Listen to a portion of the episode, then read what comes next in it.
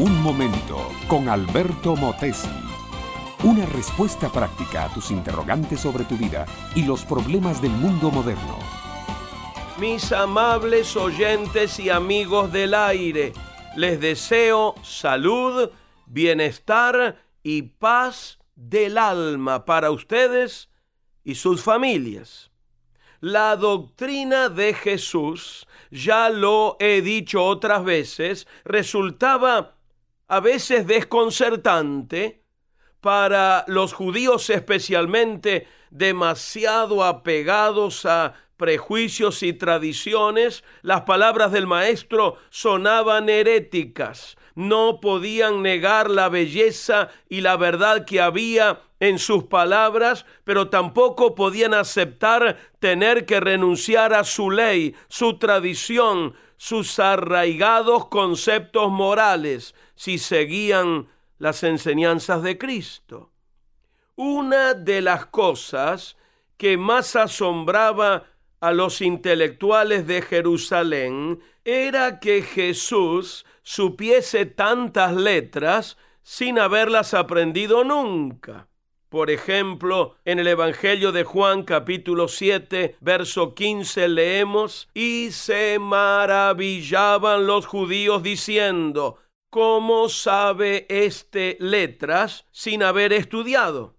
Claro, Jesús era un carpintero de Galilea. Galilea era una provincia pobre, de gente medio bastarda, muy mezclada con extranjeros. Los de Jerusalén no podían entender que de Galilea, de Nazaret, pudiera venir algo de bueno. Los galileos no eran gente culta, no había grandes escuelas, carecían de maestros ilustrados. Jerusalén era el centro de la cultura y pensamiento judíos, y los judíos de Jerusalén trataban despectivamente a todos los demás. Con absoluta calma y serenidad Jesús contesta, mi doctrina no es mía, sino de aquel que me envió. El que quiera hacer la voluntad de Dios conocerá si la doctrina es de Dios o si yo hablo por mi propia cuenta.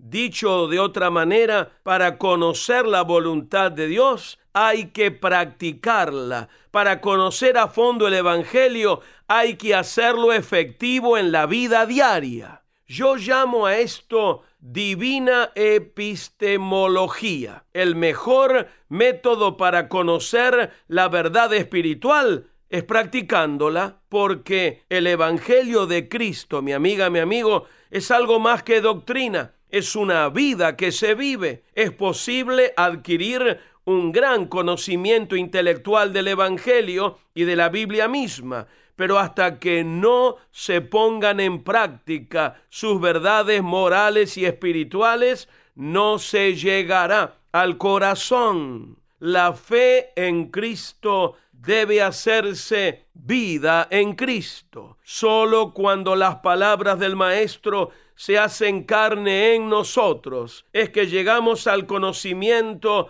pleno de Cristo y su Evangelio. Vivamos pues las enseñanzas del Señor para que su verdad redentora sea plena posesión de nuestra vida.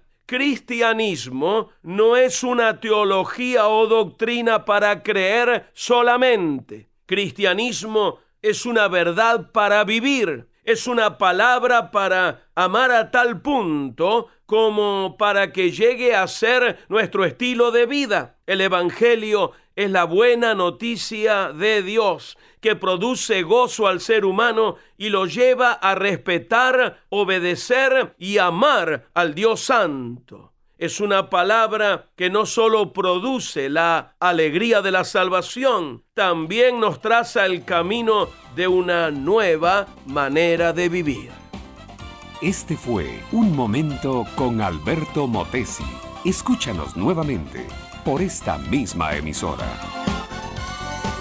Educación que transforma. ¿Te quieres preparar mejor? Visita Facebook y busca Alberto Motesi University.